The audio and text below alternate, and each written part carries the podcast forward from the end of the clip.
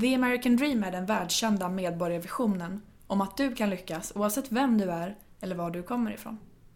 Begreppet har blivit så etablerat att även människor på andra sidan Atlanten, här i Europa, länge längtat den amerikanska drömmen.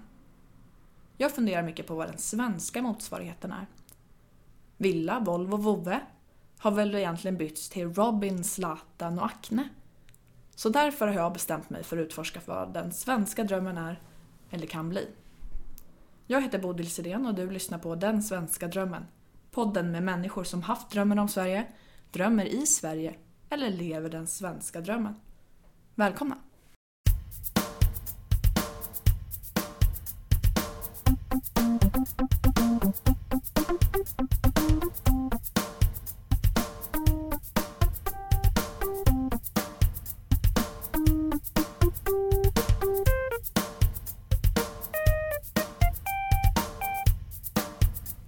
Gäst är Nyamko Sabuni. Nyamko har varit integrationsminister, jämställdhetsminister och biträdande utbildningsminister i regeringen Reinfeldt för Folkpartiet. Nyamko kom till Sverige 12 år gammal, har varit med och startat upp Afrosvenskarnas riksförbund och idag är hon hållbarhetschef på konsultbolaget ÅF. Välkommen Nyamko Sabuni. Tack. Hur mår du? Bra. Har det varit en Mm. eh, tuff vecka eller mycket att göra? Ja, det har det. Eh, Det blir lätt så när, man, när det är sån här vecka när man har koncernledningsmöte. Ja. Då är det så mycket att förbereda och, och så är man så spänd för att man ska ju få igenom vissa beslut och man vill Mm. bara att alla ska vara glada och säga Joho, bra! Blev det så? Det där vill vi ha! så att jag känner det när jag har gjort det, det var igår, så, så är det skönt att det är fredag och helg. Luften går ur lite. Ja, men det gör ju det. Ja, Mm. men det blev så. Det, det, det gick jättebra. Du fick som du ville. Ja. Mm. Vad skönt. Eh, Vad gör du nu för tiden? Du jobbar på ÅF. Jag jobbar på ÅF. Jag är hållbarhetschef där sedan eh, två och ett halvt år tillbaka. Eh, Och i mitt uppdrag så har jag tre saker som jag ska leverera. Och det ena är att hjälpa vår personalavdelning, eh, min kollega Emma Klasen som är HR-chef med att eh, göra ÅF till ett mer jämställt företag. Eh, jämställd arbetsplats, också präglas av mångfald, så, inkluderande ledarskap. Så det jobbar vi mycket med. Och det andra är att jag har ansvar, ansvar att hålla Eh, rutiner kring eh, regelverk som styr vårt hållbarhetsarbete eh, på plats, att utbilda medarbetare, att alla ska veta hur de ska jobba och vad de ska göra för att vi inte ska riskera att bryta mot eh, UN Global Compact som vi har skrivit under. Eh, och det tredje är att jag har till ansvar att hjälpa våra konsulter som är ingenjörer då att, eh, att förstå och utveckla tänket kring eh, hållbarhet i de lösningar som vi erbjuder kunder. Mm. Eh, för det är ändå i kontakt med våra kunder i uppdragen som vi gör störst skillnad eh, som OF-medarbetare. Så, att, så det kör vi med ganska mycket. Det låter som att det är ett ganska gediget arbete. Det, det är ett gediget arbete och, och, och också väldigt spännande och konkret att jobba med det när man jobbar med ingenjörer. För då, då ser man ju liksom att herregud, vi är på väg mot en framtid när ytterligare tre miljarder människor blir medelklass. Så vi blir fem som har liksom ekonomiska muskler som kommer vilja konsumera. De kommer vilja konsumera på samma sätt som vi gör idag. Ja, hur ska man göra då med produktion och, och, och hur använder man ändliga resurser på ett effektivt sätt? Ja, det är ju jättebra, det kan ju ingenjörerna hjälpa till med. Eh, och så tittar vi på utsläppen och, och, och, och de här varningstecknen som, som säger om vi fortsätter att släppa ut så mycket som vi gör idag så riskerar vi 6 graders temperaturhöjningar. Vad tänker Vilket är extremt mycket. Det är ju jättemycket, det pallar vi inte för. Eh, och, och nu har man ju fattat beslut sedan klimatmötet i Paris då att vi får inte överstiga 2% och helst ligga på 1,5. Och då tänker man så här, ja, då ska vi bidra till liksom rena energikällor och energieffektivisering, utveckla elbilar och du vet Mm. allt det där. Mm. Det är konkret och så bra. Och, Och sen är det tredje det här med att fler och fler människor flyttar till städer. Eh, att, eh, brukar titta tillbaka på det här, liksom i början på 1900-talet så hade vi knappt några städer med en miljon människor eller fler. Ja, kanske tiotal, idag är det liksom närmar sig 500 städer i världen. Mm. Och alla dessa städer ska inhysa så många människor och vi måste tänka på hur bygger vi hållbara städer när det mm. gäller transporter och hur vi bor och kollektivtrafik. Och, ja, så det, det, blir så konkret och så bra. Och då förstår jag att ska jag vara med och hjälpa till och tänka åt det här hållet och mata mina kollegor med omvärldsanalyser, vad som är på gång, att inte bara jobba utan också förstå det stora sammanhanget. Mm. Då blir det jättespännande. Det låter väldigt spännande mm. och det där är viktiga framtidsfrågor. Det känns kanske inte som att politiken i Sverige är riktigt där än. Nej, och det vet jag inte om det någonsin kommer att komma dit heller. Därför att det, det finns egentligen inga utrymme att uh, föra den här typen av diskussioner. Inte så ofta. Men, uh, ja, jag menar, agenda och i all ära liksom. En timme i veckan. Men, men, ja, en timme i veckan med liksom fem, sex ämnen liksom. Mm. Så att, det, det, går ju inte att säga att vi har fem minuter, sex minuter. Och, och, som politiker får man höra att vi har sex minuter och bara juhu, det är jättemycket. Men, men man hinner inte filosofera Nej. om framtiden och visionera på det sättet. Mm. Så, att, eh, så jag tror svensk politik, kanske världens politik, kommer förbli liksom snutifiering. Mm. Men, att den stora samhällsförändringen måste göras av andra, som företag eller?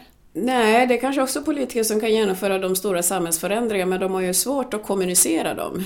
Eh, och det kanske står i partiprogrammen men det är inte det folk går och läser. Nej. Människor läser ju kommentaren på Aktuellt och, eller lyssnar på kommentaren i Aktuellt och Rapport eller läser en kommentar i en artikel i någon dagstidning. Och där finns ju inget utrymme att vara så väldigt visionär samtidigt som man kan få människor att konkretisera det för sig själv.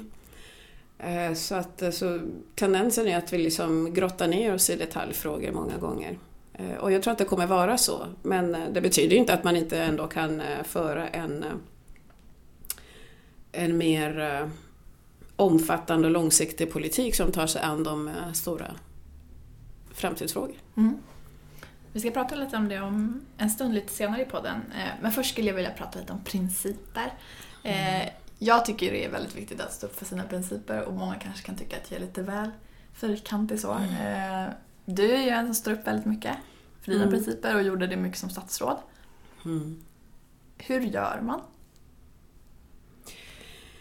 Ja, först tror jag att man, man, man ska vara modig och trygg i sig själv. Att förstå att vi lever ju faktiskt i ett land där jag får tycka vad jag tycker utan repressalier. Eh, och det vore ju att kasta bort alla dessa rättigheter om vi då ska vara så fega och rädda för att stå upp för våra principer och våra åsikter. Men sen tror jag att man också ska, ska ta sig tid och ha tänkt igenom vad man tycker och varför man tycker det. För ofta så, vi är så lätt påverkade, vi läser en artikel och så tycker vi så.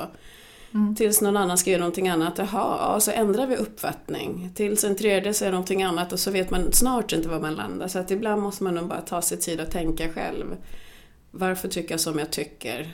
Och om jag nu tycker så här, kan jag söka ytterligare information för att se om jag har rätt eller inte? Mm. Eh, och när man har gjort det, vilket jag många gånger försöker göra, eh, så kan man ju också stå för det. Jag jag uttrycker inte en massa uppfattningar utan att jag faktiskt känner att det bottnar. Eh, mm. om jag uttrycker A så måste jag veta att jag också kan uttrycka B, att det håller. Eh, om någon har en motfråga så ska det hålla. Sen betyder det ju inte att jag har rätt. Det är bara att min uppfattning är byggd utifrån vissa fakta så att mm. för mig blir det rätt. Men någon annan kan ju ja, komma till, till en annan slutsats.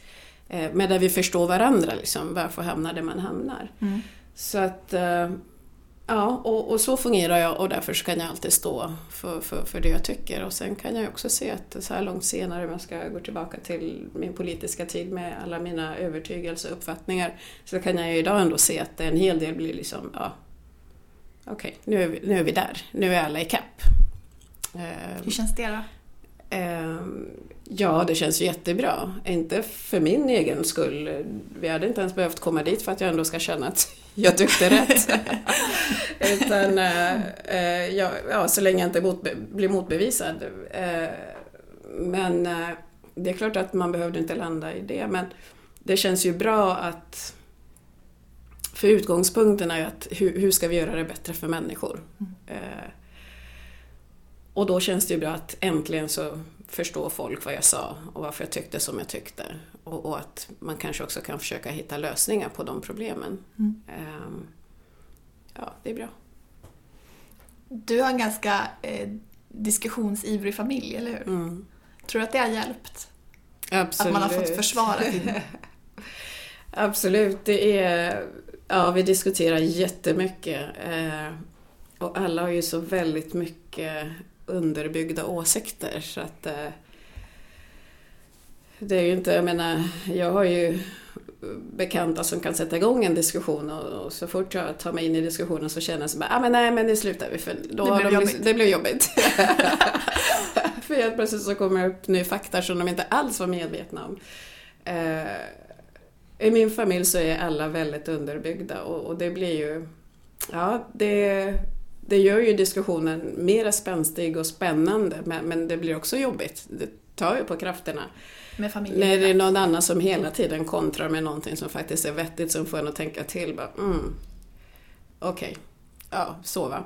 Men eh, ja, det, det är spännande. Det är, nog de, det är nog där jag har utvecklat eh, mitt sätt att debattera och mitt sätt att förbereda mig för debatter. Eh, försöka se alla vinklar och perspektiv. Så. Och flera steg. Och flera steg. Mm. Och jag känner att det är, jag tycker att jag umgås mer och mer i sammanhang där man vågar diskutera idag, mer än när jag växte upp. Tyckte det det blev var, bättre? ja, tyckte det var liksom tabu, vi diskuterade inte politik vid matbordet och inte religion och inte liksom, ja, vad man har för lön och du vet, Mm. um, vad man röstar på. Men idag ska folk säga vad de röstar på och de kan säga vad de tycker om den ena frågan eller den andra och ja, så eh, det tycker jag är spännande. Ja, verkligen. Mm. Det kan man väl unna sig i ett av världens mest fria länder, kan man ja, väl tycka. ja, precis.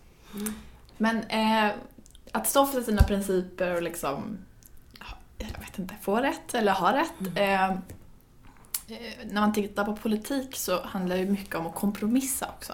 Mm. Tycker du det är svårt att kompromissa? Nej, jag tycker inte det är svårt att kompromissa. Snarare tvärtom, jag tycker det är en filosofi jag försöker leva efter. Om inte jag kompromissar så kommer det inte bli någon skillnad. Så att jag är verkligen en sån person som tror på förändring i små steg. Mm. Så jag kompromissar gärna bara vi tar ett halvt steg framåt. Eh, och det har jag gjort i politiken också. Eh, jag har kompromissat i sakfrågor som man ska fatta beslut om. Eh, jag har kompromissat när det gäller att eh, inte vara så ettrig kring mina egna uppfattningar när partiet har fattat beslut om en annan linje.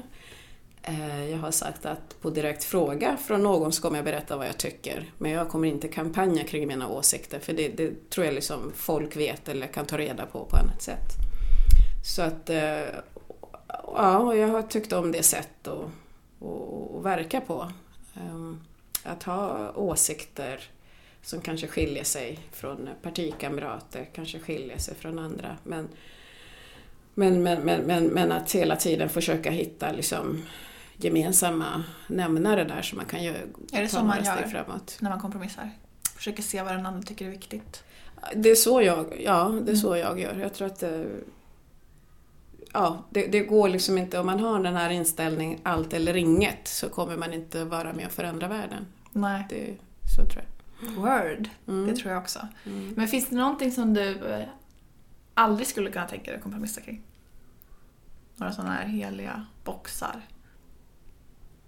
Ja, det, vet, jag, det är ju svårt att säga. Jag tror kompromisser handlar ju inte om grundläggande värderingar. Nej. Det handlar ju bara om enskilda sakfrågor. Mm. Eh, Ska vi göra A till C eller ska vi göra A till B Mm. Först? Det, det är liksom, så att det, det tycker inte jag är något stort. Mm. Eh, Man kan ju kompromissa i år om en sak. Nästa år så blir en annan kompromiss kanske kring samma sakfråga för att man, skur, man, man, man cirkulerar ju i, i samma ring liksom. Så att eh, så kompromisser tror jag inte någonsin handlar om värderingar och, och, utan det handlar om sakfrågor inom värderingsfältet och man kompromissar med människor som har ungefär samma typ av eh, grundvärderingar. Så att det skulle inte gå att kompromissa med någon med helt annan typ av grundvärdering som man inte tror på. Nej, gud. Där, där går det inte att kompromissa. Det, det är liksom, oavsett om man liksom kan komma fram till samma saker så vill man inte sitta och kompromissa med sådana såna människor. Håller helt med. Eh, New York Times, Mm. de skrev så här för ett antal år sedan. Om det finns en svensk dröm så förkroppsligas den av Nyamko Sabuni. Vad tror du de menade då? Eh, jag tror de menade att eh, jag var den första svarta personen i en svensk regering. Eh, Sverige är ju ett i europeiska sammanhang exotiskt land för många runt om i världen. Och jag tror inte att hade jag varit minister i Frankrike eller Storbritannien så hade det liksom inte varit någon grej. Men att bli minister, svart minister i svensk regering så är det, så är det stort. Ehm, Att jag inte är född här utan kom som tonåring. Ehm, Ja, det handlar väl helt enkelt att det är möjligt att eh, göra klassresa också i Sverige. Det är väl det de ville uppmärksamma. Det här var 2006. Mm. Det är ändå ganska nyligen. Mm. I och för sig har det gått tio år. gått. Men ändå Precis. sent i Ja. sammanhanget. Ja, fast precis. Och, och allting handlar ju egentligen om eh, vilka engagerar sig i politiken. Det kan ju vara så att vi har ju inte haft så många människor, eh, låt oss säga afrikansk bakgrund då, för att täcka upp hela kontinenten. Mm. eh, som har varit engagerade i politiken. Jag vet att vi hade ju, Kristdemokrater hade ju Magda Ejub, tror jag, som var eh, från något nordafrikanskt land. Och nu ska inte jag säga namn för då blir det säkert ett fel land. Eh, men hon satt ju då som riksdagsledamot för Kristdemokrater sent 90-tal. Mm. Eh, och det är klart att ja, hon var ju ganska unik då. Så att jag tror att saker tar ju tid för att först ska man då gå in i medlemskapet, man kanske senkommen invandrargrupp och, och sen ska man ju ja, koka kaffe och blada och göra allt vad man nu måste göra, ta några debatter i talarstolen på några kongresser och landsmöte. Det är klart det tar tid. Så att, eh, men jag känner nog att vi har nu kommit dithän att alla partier har någon person med invandrarbakgrund som de kan lyfta fram, eller någon person med afrikansk bakgrund som de kan lyfta fram på höga positioner. Men går det inte lite Eh. långsamt? Det går alltid långsamt att göra karriär i Sverige och det beror ju mycket på att man måste gå hela den här kedjan av händelser och åren innan man kan kvalificera sig. Och det är ju därför som också vår politiska elit kan man ju, vi kan ju redan idag se vilka som kommer bli vår framtida politiska elit. Vi är ganska dåliga på att ta in folk från sidan. Bara låta dem få ge en del av sin kunskap. Tycker det var helt fantastiskt det här med Anders Borg och eh, Mm. Peter, Peter Norman. Peter Norman. Eh, och också det Fredrik försökte med Stege Kiloa och Maria Berlin. Maria. det är bra att du är på.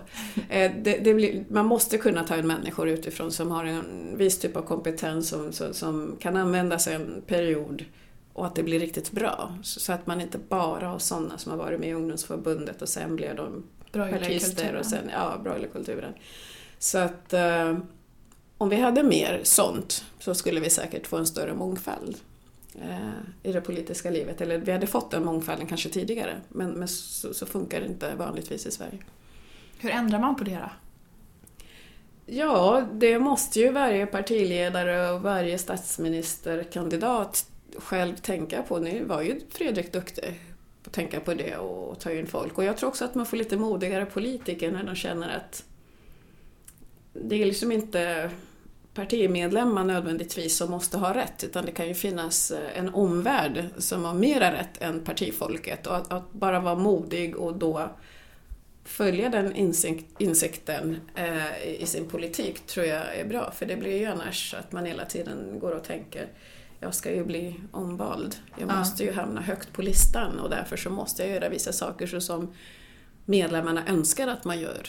Eh, och det slipper man med människor som inte är beroende av medlemmar.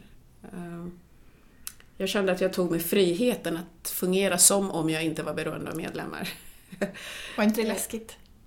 Eh, nej, det var inte läskigt därför att jag behövde inte nödvändigtvis vara kvar i politiken så länge som jag var. Och ändå så väldigt mycket kortare jämfört med många i min ålder. Eh, så att eh, jag har ju alltid känt att jag kom från näringslivet och kan gå tillbaka när jag vill. Jag gick in i politiken med ett enda syfte, att utveckla integrationspolitiken. Eh, och sen hade jag ju turen att få jobba med de frågorna i fyra, sex år i, fyra år i regeringen. Så att mm. ja, jag fick ju verkligen jobba med politik på det sätt som jag önskade. Och sen så behöver inte jag hålla mig kvar.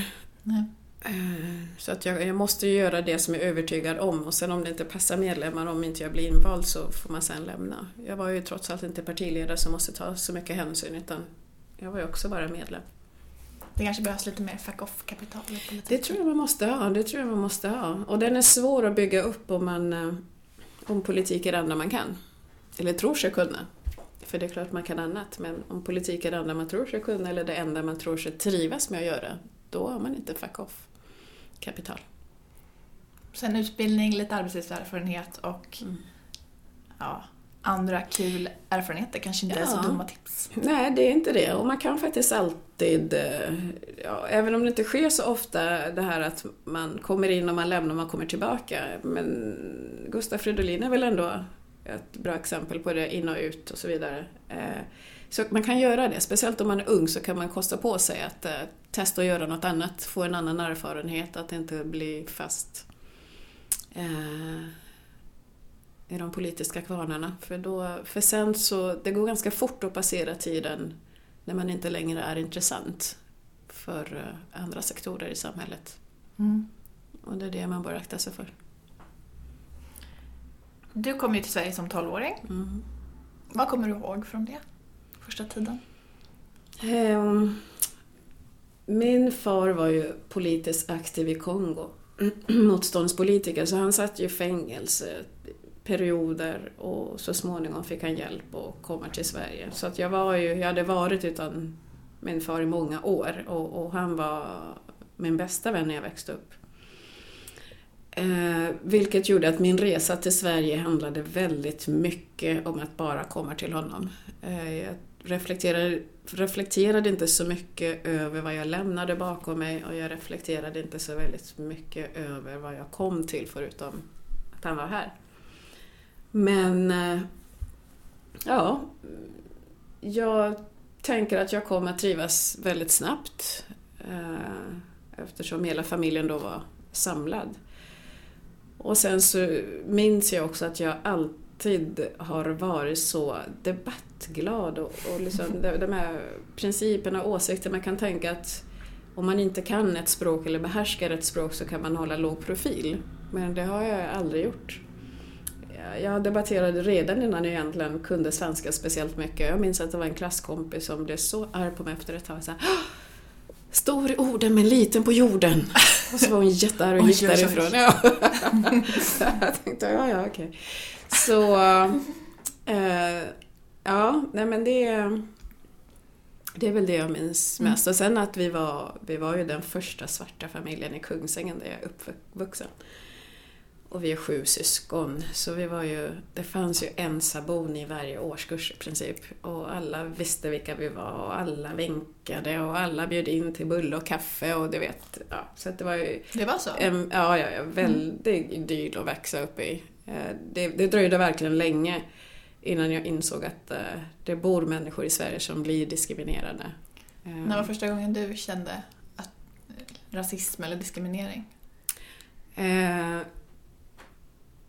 Eh, ganska. Jag tror först reflekterade jag över hur Afrika speglas i skolböcker och då, och då menar jag verkligen Afrika för det var sällan man läste om afrikanska länder, man, man läste om hela kontinenten. Som om det vore ett land. Som om det vore ett land. Så att speglingen av Afrika i böckerna var ju ingenting jag kände igen mig i. Eh, jag är född i en huvudstad, i Bujumbura, eh, med höghus och butiker och hotell och restauranger vad det nu kan vara. Medan bilder i våra skolböcker var väldigt mycket liksom långt, långt ut på landsbygden. Säkert gamla bilder från kanske tiden 1900-tal liksom, med, med, med lerhyddor och människor i bastkjolar och så vidare. Och det finns ju fortfarande sådana samhällen i olika afrikanska landsbygder, det gör ju det. Men, men man visar liksom aldrig den andra bilden. Mm. Så det fick mig att reflektera över hur väldigt lite ja, dagens verklighet som, som man får lära sig i skolan. Eh, och sen när jag blev lite äldre då också, på gymnasiet, så började jag röra mig mera mot stan och träffa då människor med afrikansk bakgrund, kenyaner, kongoleser, ugandier och så vidare. De, eh, deras berättelser om vad de mötte eller möter, det var det som var första kontakten. Mina föräldrar kan ju ha möte där men det, det, har de aldrig pratat om. De kom in i jobben båda två liksom väldigt snabbt och etablerade sig väldigt snabbt och hade väldigt mycket fokus på att barnen ska utbilda sig och det här är ert ny, nya hemland. Vi kommer aldrig, ni kommer aldrig återvända. Vi kanske återvänder men ni kommer aldrig återvända. Så gör det bästa av det här. Gratis utbildning och alla dessa möjligheter som erbjuds. Så att det var ju aldrig fråga om att det går inte att lyckas för vi är svarta, det går inte att lyckas för vi blir diskriminerade. Det är liksom, misslyckas du så är det nog snarare, hänger det på dig än på någon annan. Lite den attityden. Är det eh. därför du tycker det är så viktigt att man sätter förväntningar på barn? Otroligt viktigt att ha förväntningar på människor, inte bara barn. Förväntningar på människor. För människor som inte har förväntningar på sig, eller människor som förväntas prestera dåligt kommer att göra det. Eh, och det visar alla psykologiska tester. Eh, att människor presterar sämre när de tror att mm. de förväntas prestera dåligt. Mm. Så förväntningar är för mig A och O. Eh, och sen behöver inte alla alltid ha möjlighet att leva upp till dem och framförallt måste en del ha hjälp för att leva upp till dem. Men, men, men, men att, att, visa människor, att, att visa människor att man har förväntningar på dem tror jag är det bästa sättet att visa respekten för dem. Eh, och det är också någonting som har styrt mitt sätt att se på integrationspolitiken. Mm. Medan andra har tyckt att förslagen, vad dum du är och vad hård du är mot de nyanlända, så känner jag bara, vad pratar de om? Jag försöker bara visa respekt för människor som jag kan identifiera mig med. Mm. För jag vill inte identifiera mig med människor som behandlas så som offer. alla de här mm. behandlas, som offer. Um, så och jag märker att det perspektivet skiljer sig väldigt mycket från eh, många andra i politiken mm. och det är väl också därför den här krocken som kanske lite fanns runt omkring mig. Saknas det idag eller känner du att det har kommit ikapp? Förväntningarna i integrationspolitiken? Uh, nej, jag vet inte om det är förväntningar. Det känns ju bara som om Ja, antingen är vi mjuka eller så är vi hårda. Antingen så är vi mjuka eller så, vi, så ställer vi inga krav eller så ställer vi krav. Och utan att egentligen... Det känns inte som om det finns en filosofi bakom riktigt. Eh, det, det, det är lite sådär sverigedemokratiskt. Mm. Eh, gå åt det hållet utan att egentligen ha filosoferat varför. Eh, och det har jag lite svårt för. Och det här att det går så fort att vända kappan. Jag menar, migrationspolitiken idag känner jag att jag kunde aldrig föreställa mig för två år sedan att vi kunde landa i det vi har mm. landat i. Mm. Och då kan jag känna så här, ja, jag förstår verkligen den utmaningen Sverige ställts inför när det kommer 150-160 000 människor på en gång. Jag förstår den verkligen. Men det kan ju inte vara så att våra principer bara pallar för 50 000, Nej. men inte för 100. Någonstans måste det ändå finnas en princip som man vet håller. Den håller för 20, den håller för 200. Lite så. Att man har tänkt före. Att människor hade kunnat få prata volymfrågan utan att ifrågasättas. Jag har aldrig förstått varför Tobias Billström fick utskällning för att han inledde att prata om volymer. Det betyder inte att det ska vara låga volymer, men att inte få prata volym för att sen stänga igen gränserna. Det är för mig helt absurt kanske vore bra om man diskuterade det stora hela systemet. Visionen? Diskutera stora system och det är klart man vet att man, man har ju liksom man har ju de pengar man har, man har det välfärdssamhälle man har som man kanske vill bevara. Så att man, man måste ju diskutera allt. Ska vi organisera oss på lite annorlunda sätt? Eh, om vi inte gör det pallar vårt system för några fler än det vi är vana vid att ta och i så fall skulle det kunna se ut. Men vi sitter ju och har massa planer för akuta situationer som kan inträffa.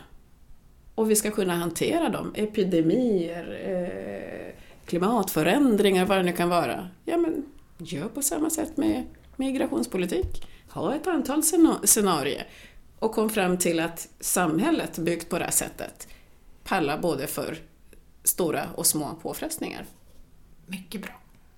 Alla som kommer till den här podden, som heter Den svenska drömmen, får välja ett ord som de skulle vilja beskriva den svenska drömmen med.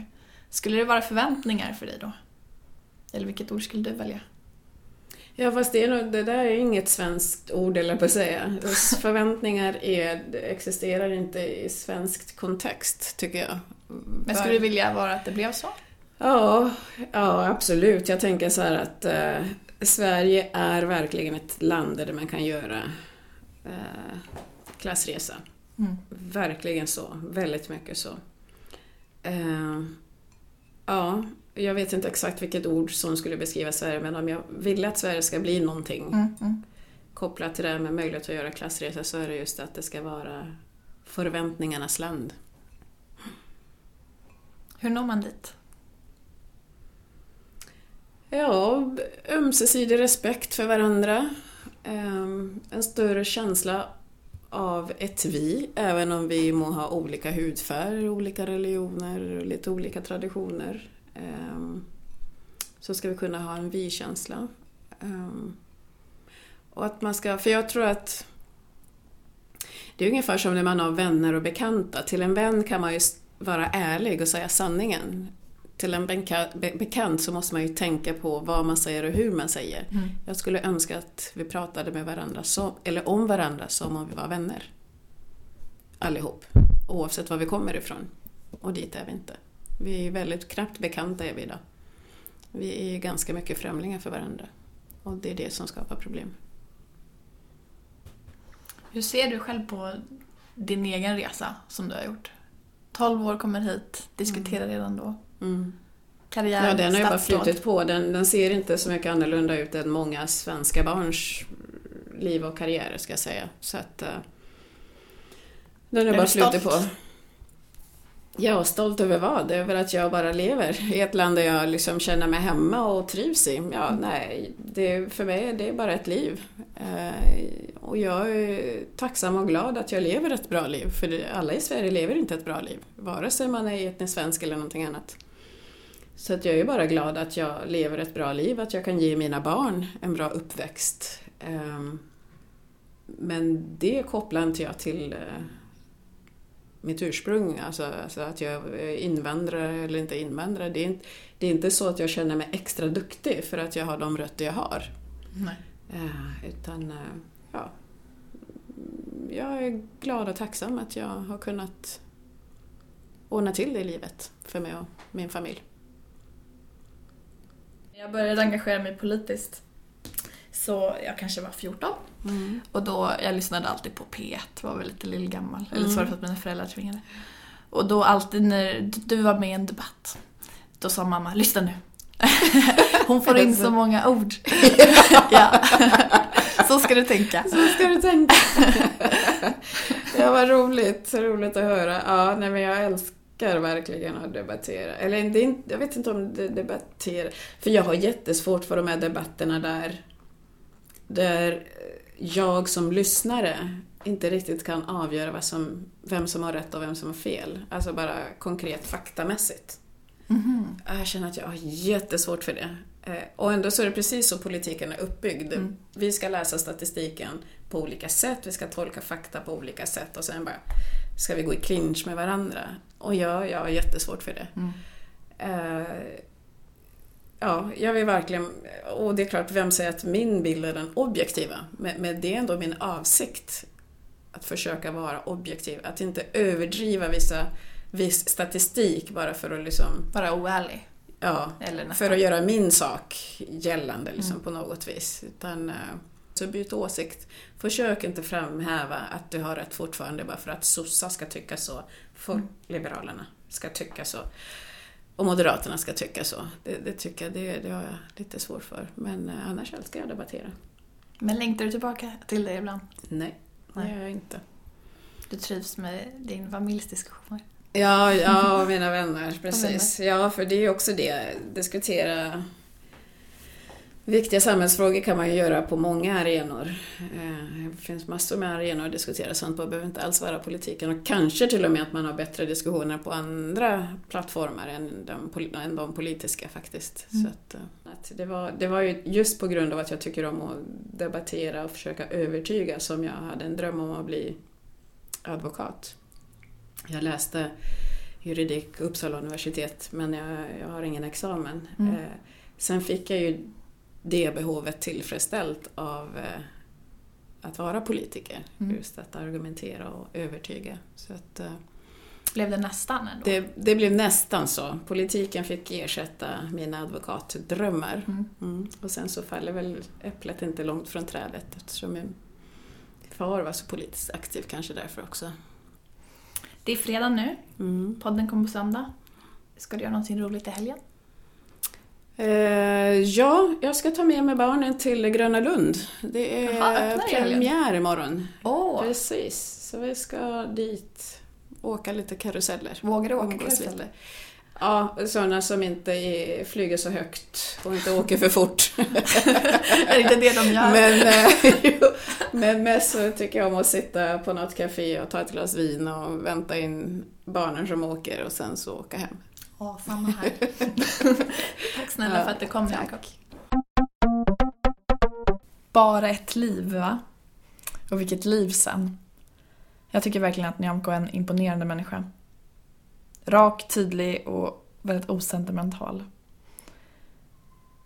Fint också att kompromisser aldrig faktiskt handlar om grundläggande värderingar. Utan om dagspolitik, små steg, baby steps. Och visst saknar man henne i politiken. Men det är också hoppfullt att samhällsförändring kan ske på flera ställen. Inte alls bara i politiken. Det tycker jag alla kan tänka på i sitt dagliga jobb, plugg eller vad det kan vara. Väldigt inspirerande. Du har lyssnat på Den svenska drömmen. Nytt avsnitt kommer nästa söndag och tills dess så hörs vi på sociala medier. Där heter jag Bodil Sirén. Både på Instagram och på Twitter. Har du tips till nästa avsnitt? Gilla Den svenska drömmen på Facebook. Tack för att du lyssnat!